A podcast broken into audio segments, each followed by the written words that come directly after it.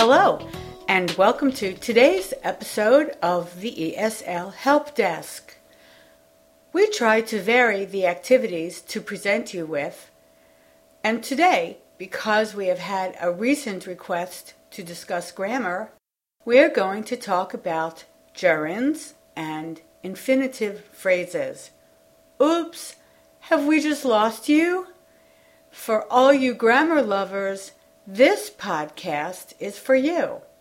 And for the rest of you, for those of our listeners who would rather listen to a nice dialogue or story, we'll try to make this tolerable.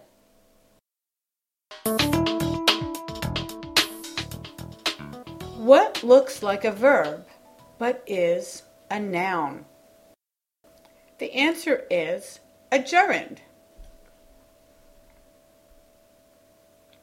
A gerund is a noun that takes the ing form.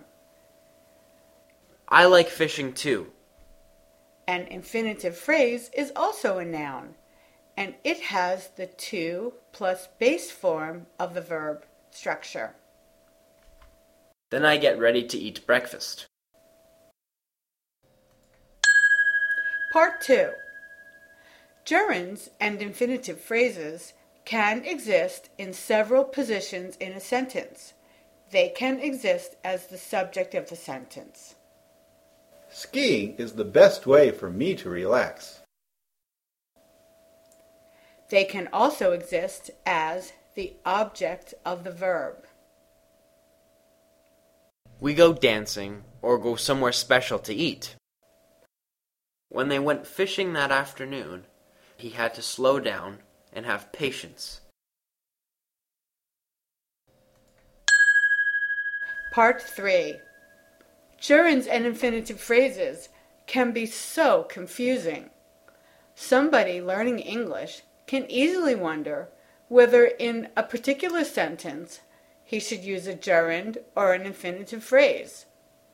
For the sentence below, should we write worrying or to worry? In the blank.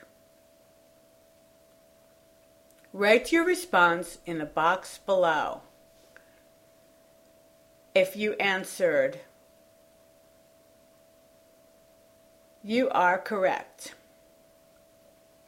There are many patterns which will help you to know when to use the gerund form and when to use the infinitive form. Unfortunately, there is no automatic way or easy way to know which to use. Worrying about it won't help.